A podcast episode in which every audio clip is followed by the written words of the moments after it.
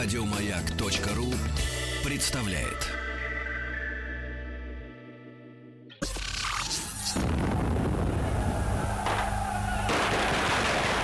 Граждане министры Временного правительства, именем Военно-революционного комитета объявляю ваше Временное правительство арестованным. Это Завершается пролетарская революция, документы. Именем революции. Дорогие друзья, разбрелись по курортам студенты. И только Василий Жанович Цветков, верный, можно сказать, солдат – исторического фронта. Василий Жанович, доброе утро. Спасибо. Извините за пафос. Э, профессор Московского педагогического государственного университета, доктор исторических наук. Василий Жанович, мы с вами не первый, скажем так, десяток раз э, встречаемся в эфире, угу. так что вам, как э, соавтору полноценному нашего эфира, позвольте высказать благодарность и поздравления с нашим днем рождения. Сегодня маяку исполняется, получается, сколько ж? 54 года. 54, 54 да. Ну, года. Почти, почти уже совсем Старше 55. вас. Старше да, вас, да. Старше, да. А, Василий Жанович, итак, мы, э, я вот сегодня с утра подумал, что э, нашу радиостанцию, радиостанцию «Маяк» можно назвать общественно-просветительской. Безусловно. Да, поскольку нам интересна история, нам интересна наука и культура, и вс- во всем мы хотим разобраться. Мгм. И, как говорил великий Ленин, учиться, учиться, еще раз учиться, он не ставил возрастных при пределов, правильно?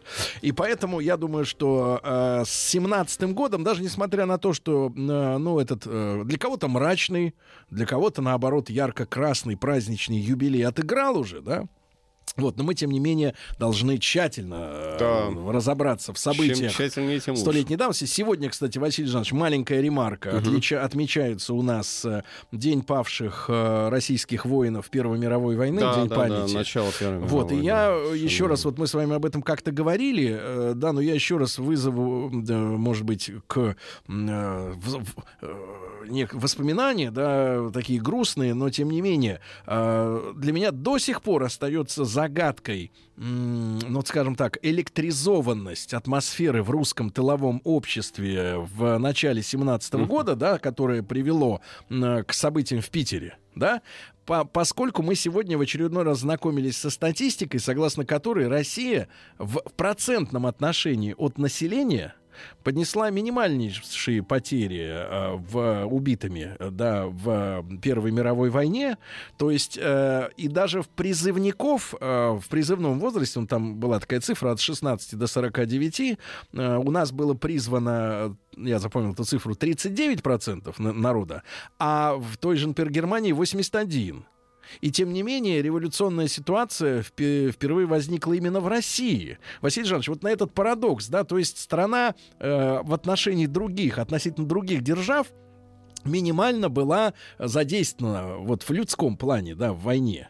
Почему же тогда настолько э, сильны были призывы эту войну прекратить именно у нас, а не в тех странах, где ушло большая часть э, мужского призывного населения? Ну, здесь очень много факторов на самом деле. Вообще, наверное, если вот даже с какого-то вот из них начинать, допустим, психологическая, наверное, неподготовленность к длительной войне, потому Народа. что... Да, а, потому что вся пропаганда ориентировалась на то, что все будет быстро и победа, а закончилось это все наоборот. А в других странах, и у другими. наших союзников, А, и во Франции, Там, э, вот там э, как? уже 16-й год, допустим, в той же самой Германии, там как раз э, мотивация вот э, какой-то безысходности войны, бесперспективности войны, она гораздо меньшая, гораздо меньше, в разы меньше, чем у нас. Ну, даже те же самые социалисты немецкие, вот если их взять, они в Рейхстаге были, э, наши-то большевики сразу выступили за поражение в войне, там, и м, потом фракцию арестовали уже э, большевистскую, да и меньшевики, ну, тот же Чхидзе, например, ну, вот если взять его речи знаменитые, Керенский, да, в Думе э, тоже, они постоянно призывают к тому, что власть надо менять, что она плохо ведет войну, что она никуда не годится и так далее. То есть нет, не было единства в обществе. Э, И это, конечно, еще один фактор. а Вот потом- его не стало, я так понимаю, именно после поражения 15-го. Ну, Это перелом такой вот как бы наметился, первое великое Мгм. отступление. А дальше был вот взлет э, настроения, оптимизма после Брусиловского прорыва. Но ведь Мгм. он, как известно, закончился-то, в общем-то, не, не так, как ожидали. Победы громкой он не принес. А потом, вот смотрите, вот по цифрам это вот хорошо, что вы заметили эту статистику. Да, это верно. В относительных, как бы и в абсолютных величинах. Тут надо просто вот разобраться. Потому что в относительных величинах, да, это соотношение ко всей численности населения, оно невелико. А вот в абсолютных потерях, вот если потери брать, допустим, фронтовые, то здесь Россия потеряла больше всех людей. А, ну, конечно, уже и тогда говорили, что вот мы воюем, к сожалению, не умением, а числом. А, об этом говорили все генералы, включая и Алексеева, начальник штаба, он говорил, что вот, ну и что нам, ну давайте мобилизуем еще там миллион человек. Да, вот. А, очень большой процент э, людей, подготовленных к войне, но не вышедших на фронт, это вот запасные части, они же, собственно, революцию это и сделали. Ну да. А ощущение у человека, вот опять тут, наверное, психология важна, ощущение человека, который и не на фронте, и не в тылу, а вот где-то посередине завис. Находится, да, завис, вот как в запасных этих батальонах, они были не самые тоже лучшие, потому что, ну, зачем эта война, сколько можно терпеть, ну, когда, наконец, ну, что-то Василий Жанович, тогда далее, суммируем, тогда суммируем. Да. Значит, смотрите, прежде всего, плохая работа э, государства по устранению э, разного отношения к войне. Да, ну, пропаганда плохая. Плохая вот, пропаганда, да, значит, наличие большого количества людей, которые не хотели идти на фронт, но в, но э, в любой момент могли туда отправиться. Да, да, да? да тоже. Вот. Части. Ну и третий вариант это либо искусственные, либо естественные проблемы с основным, э, так сказать, продовольственным продуктом, тоже, э, хлебом. Да, тоже, да. Но это ощущалось в основном, конечно, гражданским населением, потому что... Но снег же э, началось-то. Э, ну, конечно, хвосты. А потом Причем, уже, да. Опять же, в столицах, не Хорошо, везде. хорошо. Угу. Василий Жанович, итак, у нас на календаре, ну вот февраль уже свершился, мы о нем да, подробно да, рассказывали. Да, да, да. Э, теперь июль и Владимир Ильич Владимир Ильич... которого обвинили в розыск, да, уже временное правительство. 7 июля. Угу. Значит, уехал к товарищу, поступил на работу косцом в разлив. так сказать. Косцом, поступил, да. хотя на самом деле он, э, как вот если следовать очень интересным сохранившимся воспоминаниям Емельянова, как раз Николай Александрович Емельянов, рабочий, который, собственно, укрывал Ленина у себя там в своем вот, участке земли, который он арендовал, где стоял шалаш. Вот. Там, в общем-то, не так, чтобы он косил, а скорее он больше сгребал сено. Вот. Ну, а косил как раз сам Емельянов и его сын. А у Емельянова было семеро, семеро детей и все сыновья. Угу. Вот. И там, в общем, тоже очень интересные такие подробности вот описывает в воспоминаниях. Ну, э, как вообще Ленин уходил вот на, в разлив? Э, тут ведь тоже несколько квартир ему пришлось сменить. Пять квартир ему пришлось сменить за пять дней, вот так, если в среднем статистика. Там в некоторых он ночевал, в некоторых он буквально несколько часов находился. А последняя квартира, которую он перед разливом вот как бы был, это э, квартира Аллилуева. Вот интересно тоже Аллилуев, э, тот самый Аллилуев, который был отцом... Э, жены Сталина. Отцом жены Сталина, совершенно верно, да. Все как плотно. Вот, да? и вот как раз Сталин-то, Сталин, и познакомился с Аллилуевым, э, вот с его семьей, с его э, дочерью, а познакомился как раз вот после февральских событий. А, собственно, Сталин тоже играл очень большую роль как раз Она в том, чтобы Ленина... была эта девочка. Ну, конечно, да. А, уводили вот они э, Владимира Ильича, так сказать, от, от преследования. И что тоже вот интересный такой факт, а, как раз после э, вот этих э, событий, уже когда его объявили в розыск, да, Ленина, надо было изменить внешность. И вот он э, сбривает бороду, угу. э, подстригает усы, потом усы тоже пришлось сбрить, Есть же разливе. Там рабочий да, Иванов. совершенно верно. Да? Но это еще впереди, до, до нее мы еще дойдем. Тоже интересно, как они фотографию это делали. Там, а, кстати, Ленин-то со скольки лет-то он с бородой ходил? Со ну, школы, наверное, в общем, да? вот если смотреть по ранним фотографиям, то бородочка у него такая появилась уже где-то вот э, студенческие годы. Угу. Нет, ну в школе, в школе вряд ли. И тут такой, понимаешь, удар по имиджу. Да? А, да, более того, там ему пришлось еще и э, переодеться. То есть э, здесь появляется знаменитая кепка Ленина. А, и чтобы лысину закрыть. В том числе. Паричок там какой-то, а, да? Парик, да, парик нужен был, конечно, потому что это слишком заметное, то есть яркое такое вот лицо, запоминающееся. А, и появляется парик, появляется кепка, а до этого он вообще довольно фронтовато ходил. Вот если посмотреть фотографии вот заграничные его, из Стокгольма, как вот он приехал в Россию, это пальто, это шляпа. Вот. А теперь, значит, у нас кепка и пальто такое угу. замызганное, рабочее появляется. Угу. Вот. Ну, вот он так замаскировался, да? да, законспирировался.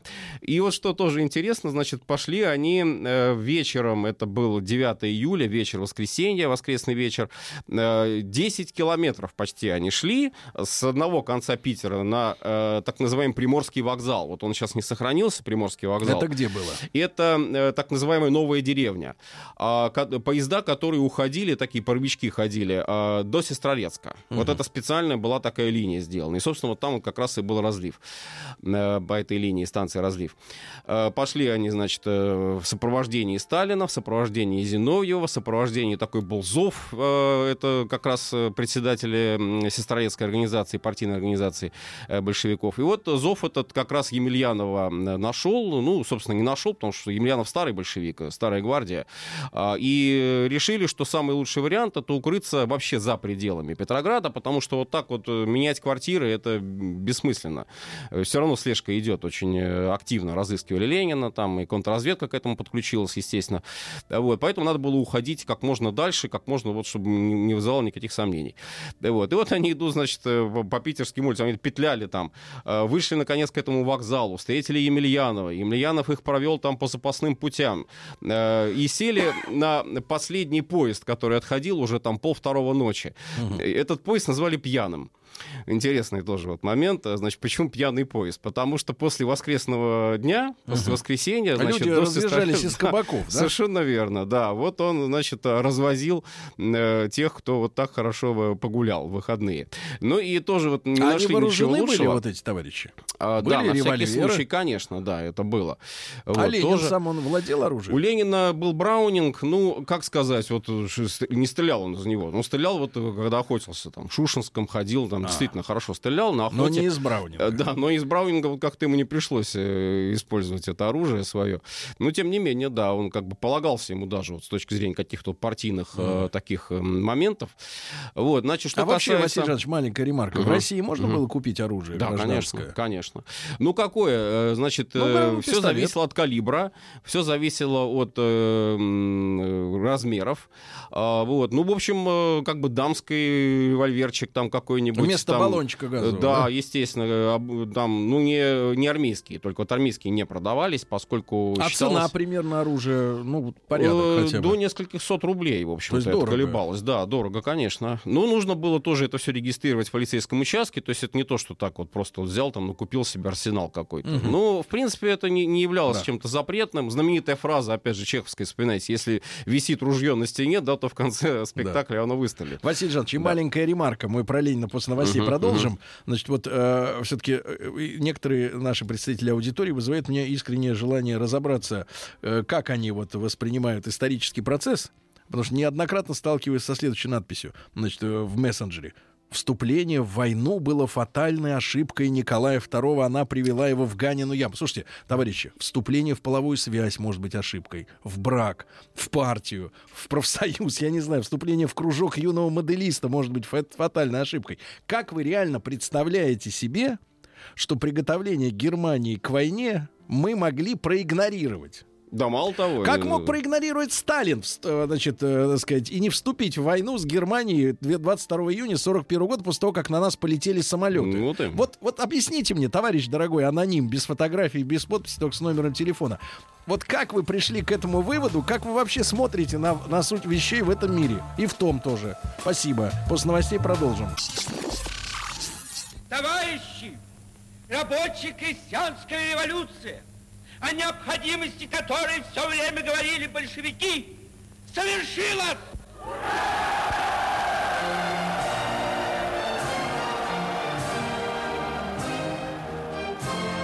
Именем революции.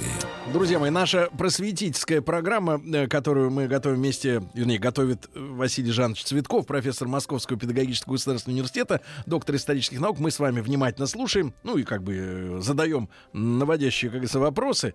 Но просветительство наше заключается в том, чтобы как-то излечивать, мне кажется, широкие массы от э, находящихся в их головах, э, будучи вброшенными э, придурками, значит, э, заблуждений. Например, вот такое заблуждение, что Николай II мог э, не ввязываться в Первую мировую войну. Вот, например, продолжает его другой, уже не аноним. Есть еще такая комментарий, комментарий такой. Александр пишет, 44 года вроде бы, да, взрослый человек. Могли сконцентрировать войска на границе и не переходить ее.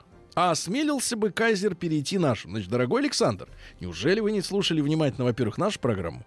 Во-вторых, во-вторых, не читали никаких книжек, в которых говорится, что план немецкий, который был потом в определенной степени повторенный э, во Вторую мировую войну, да, заключался в следующем. Да, Россия сначала э, не участвует в войне, э, немцы завоевывают спокойно э, Францию и, так сказать, южную всю эту, да, западную часть и, и так сказать, Европы, а потом, э, избежав э, борьбы на два фронта, Да, да. Спокойно идут уже на нас. Конечно. Вы об этом ничего не читали? Вот вы реально вот, вот, вот с кондачка проснулись, да, и начинаете задавать эти вопросы. И вообще, знаете, вот, э, вот, вот с другой стороны, значит, вот вы, вы говорите, э, почему он ввязался в войну? Но это все равно, как вы идете по улице, навстречу вам вооруженная бандитская группа. Вы без, так сказать, с голыми руками, у них э, пистолеты, допустим, да, и потом вас в милиции, будучи ограбленным, э, значит, да, вас спрашивают, а что вы ввязались с ними вот в противостояние? Э, если вы не помните даже хотя бы, что, вот Василий Жанович правильно напомнил нам, м, что немцы официально объявили нам войну. Объявили войну. Вот как вы будете, э, вот я посмотрел бы на вас, как вы будете отбрехиваться словами, да, от, например, троих людей с ножами или битами или со стволами, э, которые требуют с вас уль- на улице снять часы. Вот как вы избежите вот этого, если вы, конечно, не э, бегун на длинные дистанции, да? Ну, если только отдать часы, но это было невозможно в тот момент, потому что э, два, вот э, тоже отмечу Требование факта. у немцев было какое? Во-первых, во-первых, а, э, ну, а немцы не отдали бы, как говорится, просто так Австро-Венгрию, потому что немцы спровоцировали, по сути, э, агрессию Австро-Венгрии против Сербии. Тут можно рассуждать, кто там был принцип, э, как там сербы относились к этому, говорили принципу и так далее. Хотя, на самом деле, это террорист без гражданства, по большому счету, вот выражаясь современным языком, да, который от сербского правительства, лично официального правительства сербского, никаких указаний не, не получал на предмет того, что ему надо убить там э, Франца Фердинанда. Да, это вот это черная рука, это вот эта террористическая организация, там с масонами были связи очень э, существенные тоже. Они, по сути, вот поджигали уже конфликт. Э, Вот. Дальше больше. Просто идет уже принцип, ну, как говорится, снежного кома. А если бы, вот хорошо, пусть мы, допустим, ну, вот можно так гипотетически предположить, бросаем на произвол судьбы сербов.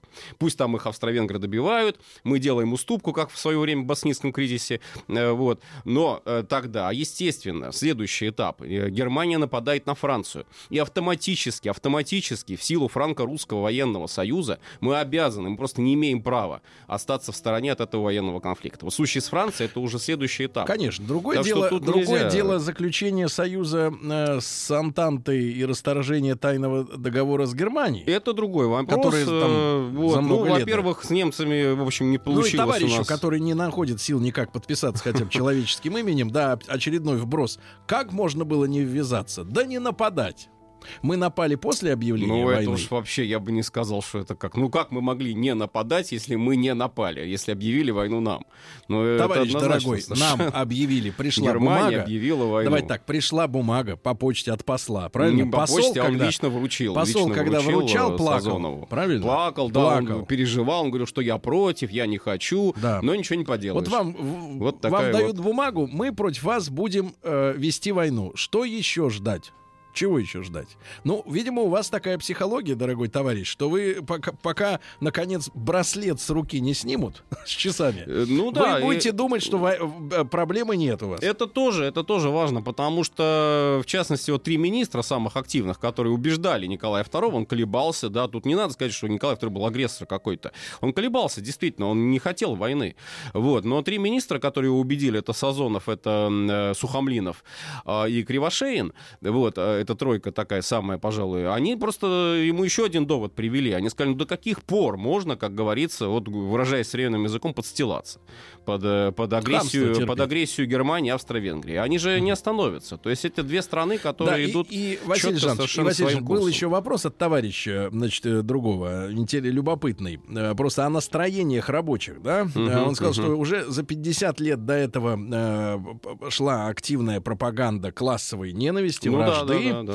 А, э, э, значит, не, Ленин объявил, что это война империалистическая, поэтому она нас не касается, да. Но с каким чувством шли вот эти самые э, русские рабочие, крестьяне, э, да, офицеры, которые э, шли многие добровольцами, да, на фронт? Они за что воевали-то? Нет, ну вот первые части, Ну, вот если первые э, кадровые войска, те, кто пошел сразу по призыву, вот первые кого, не запасные там второго разряда ратники, ополченцы, а в пехоту которых призывали уже там в 16-17 году, вот первые кадровые части, они шли, ну я не знаю, ну редчайший какой-нибудь там случай был самострела или, или дезертирства, не было этого, никто не отмечал, все наоборот шли вот с таким вдохновением, что да, мы сейчас немцев добьем, может быть, не очень понимали там, э, где это э, там Сербия, где этот Франц Фердинанд, но самое главное, вот все воспоминания, если почитать, даже большевиков, даже воспоминания большевиков, которые считают, что э, кризис начался в партии из-за войны, потому что тоже были те члены партии, некоторые, которые хотели, вот, поддавались вот этому оборонческому настроению. Вот. Даже это, даже и большевиков это захватило отчасти. Вот. Но, э, значит, э, тем не менее, какой вот момент главный здесь нужно отметить, что э, осознание э, того, что на нас напали, на нас напали, мы должны ответить. Вот. Вот это вот была формула, которую ну, не Да. требовала Ну и, наконец, чисто, никаких. чисто по-человечески. Значит, зачем мы, э, в том числе с Василием Жановичем, делаем эти рубрики вообще просветительские, да? Затем, чтобы э, в нашей аудитории было э, поменьше людей, вот как, например, товарищ, который мне сейчас написал, тоже без подписи, к сожалению. Сережа, не парься. Меня очень беспокоит, что в нашей стране есть люди, которым плевать на собственную историю. Вот вроде э, взрослый человек на фотографии, на аватарке, да, ну не идиот. Ну так, взгляд не, так сказать, не блуждает. Но нужно же уважительно относиться к своей жизни. Вы же здесь живете. И вам плевать действительно, что было с этой, с нашей страной и с той страной там. Но это все одна страна у нас. Ну вот, вам действительно наплевать, вы живете сегодняшним днем. Главное, что вы выпьете в пятницу вечером, а как, как вы бухой пойдете, поедете на работу, что вас менты не загасили на каком-нибудь посту. Это все, что вас волнует в этой жизни. Я не понимаю, зачем вы тогда с нами вместе сегодня. Вот зачем вы это слушаете, если вам плевать и вы не хотите париться. Мне стыдно за вас. Честно, за тех людей, которым плевать на свою собственную родину, что с ней происходило. Потому что то, что происходило и происходит, это цепь связанных неразрывно событий. Ну Да, это очень тяжелые Не, на- события. не началось все с вашим рождением, понимаете, и не Конечно. закончится с вашей смертью. Поймите вы это, господи. Что ж за люди такие? Вроде взрослые, вроде не школьники, История которые, наша- которые могут быть, знаешь, оболванены, там, ЕГЭ, можно сказать, еще что-то оболваны. Хотя что-то вот все... Да нет, ну Хотя ЕГЭ наши школьники, извините меня, все что-то последние годы все выигрывают и выигрывают всякие олимпиады. Нет, да, это тут, кстати, тоже надо парадокс, да, с другой стороны. Вообще Ну, хорошо. интерес к истории, это хорошо. Да, Василий Жанович, да. ну хорошо. Значит, э, смотрите. А, Итак, Ленин. Товарищи, из- был, кстати, пишут, что в 19 году Браунинг у Ленина Ну, отжали. это уже вот эта банда Королькова знаменитый эпизод в Сокольниках. Это отдельный эпизод, о нем можно долго рассказывать. Вообще у Ленина очень интересно многие вот таких вот фактов его жизни, которые сейчас как-то они сильно анекдотичны. Я не хочу вот тоже при всем отношении там неоднозначно к Владимиру Ильичу, там, допустим, да, вот, но не надо из него делать какого-то идиота, какого-то вот тоже, я не знаю, не- непонятного человека, вот. Э, Он был очень э, такой, ну, тактически подготовленный политик, уже вот хотя бы это. Я не, не хочу сказать, что это и теоретик был тоже, безусловно, но вот очень тактически грамотные его решения, которые были как раз вот тоже в июле 17 года приняты.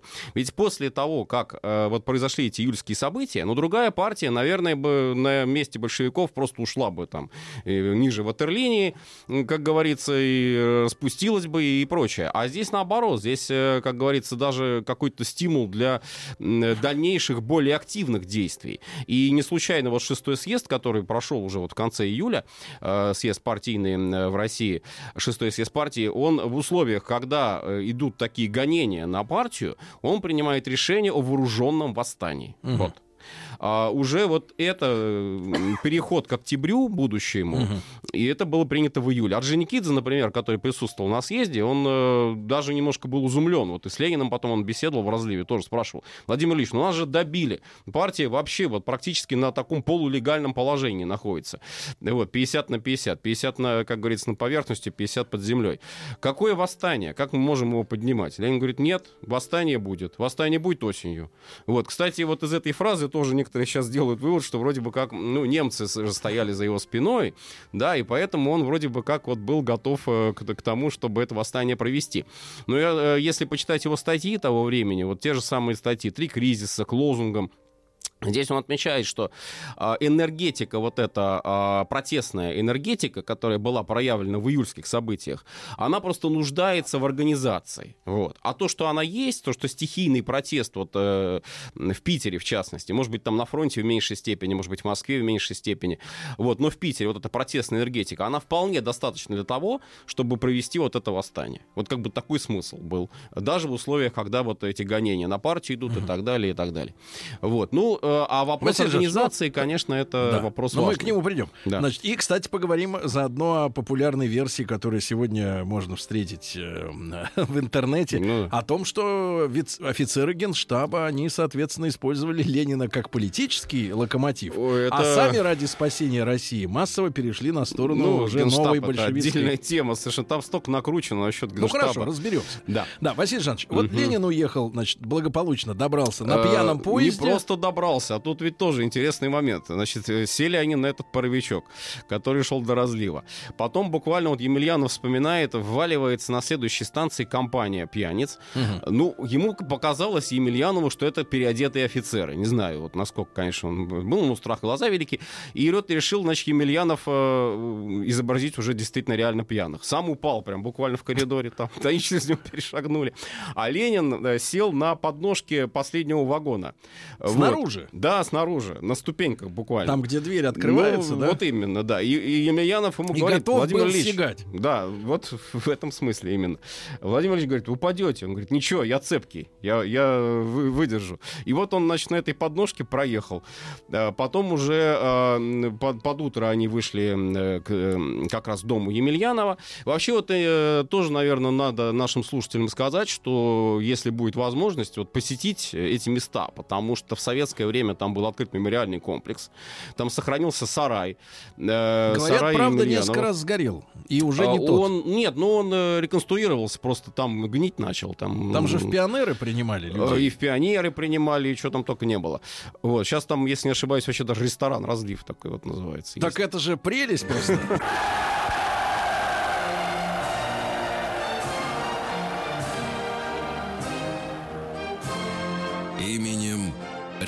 революции. Друзья мои, так с Василием Жановичем Цветковым, профессором Московского педагогического государственного университета, доктором исторических наук. Э, мы э, продолжаем наш проект именем революции. Лет 17 -го года Владимир Ильич Ленин бежит в разлив угу. на поезде, на последнем пьяном поезде и Ой. сидит на ступеньках, такой маленький, да, одинокий, да. готовый, видимо, выпрыгнуть. Ну, там Емельянов пишет, что, говорит, подошел к нему один вот как раз э, типа, типа офицер, да, и начал вглядываться, пытался вглядеться ему в лицо. И тогда Ленин начал э, колебаться, значит. Э, вот э, тот хочет слева к нему подойти, тот, значит, наклоняется как раз в эту сторону. Тот справа подходит ага. к нему, а он спиной сидел. Тот в другую сторону. Уворачивается да. от опознания. Он, он, опять же, шатает его как будто, типа пьяный. Потом, значит, Емельянов пишет, ну и офицер там махнул рукой. Говорит, а, говорит, все равно сорвется. Угу. Типа слетит с этой подножки, говорит, там, вот, и ушел. И вот так вот они эту беду миновали. А уже следующий день, 10 июля 17 года, года, вот он приезжает эм, и останавливается первые несколько дней, э, он живет в сарае. Вот этот сарай тоже сохранился, он там под, уже под угу. колпаком. Это, стеклянным. Да, стеклянным, к столетию как раз Ленина этот колпак соорудили. Вот это подлинный сарай, настоящий, да, ну, конечно, может быть, там он и подновлялся немножко. Ну, небольшой сарай. Фундамент. Да вот интересный момент, вот тоже, ну. смотрите, а, у рабочего, хотя, да. конечно, непростого рабочего, потому что Емельянов потомственный слесарь э, сестрорецкий, а, очень хорошо зарабатывал зарабатывал. А, ну, семерых детей он себе вряд ли мог бы позволить э, там, на Часто люди зарплату. стонут, говорят, куда нам второго, да? А, ну, вот У именно. нас, говорит, ипотека. А, вот, и э, он был староста цеха. Э, это тоже, кстати, облегчило потом, вот когда они пропуск добыли для Ленина, э, вот что он рабочий Иванов, как раз вот то, что мы говорили в начале передачи, а, он лично мог ходить э, на прием к чуть ли вообще не директору, то есть была такая льгота, и вот они получили этот дом. Угу. Более того, собственно, почему вот Ленин именно косцом-то стал, они его оформили, как, ну не оформили, ну так вот как бы как косца они его представили. Это было время, когда рабочие многие сдавали сенокосные участки финнам. Дом. Э, Финны косили, финны косцы. А, вот. И финны косили, им э, платили денежку небольшую, вот они подрабатывали, сами же рабочие. Ну, а э, у Ельмияновых как бы здесь был такой мотив, что они собирались корову купить осенью. Нужна им корова, вот они купят Вот корову, и к нужно сено. И сено и готовят. Да, и вот Ну, это они как поэтому человек, например, наняли- собирается осенью машину купить. Ну, это бензин скупать, Вот да? именно. Вот наняли они этого фина Косца, значит, Владимира Ильича. Ну, а в сарае э, он там несколько дней просидел на чердаке. И сарай вот тоже интересный. Первый этаж, там и печка, там и комната, кухня. А, И там жили Емельяновы, пока ремонтировался их основной дом. То есть их основной дом они сдали в ремонт. А, Дом, э, если не ошибаюсь, брата Емельянова, он сохранился, он рядом стоит. То есть вот это лишняя иллюстрация того, что рабочие Сестрорецкого завода, в частности, как, например, кстати, ижевские рабочие, вот Ижевско-Воткинский завод знаменитый, оружейный.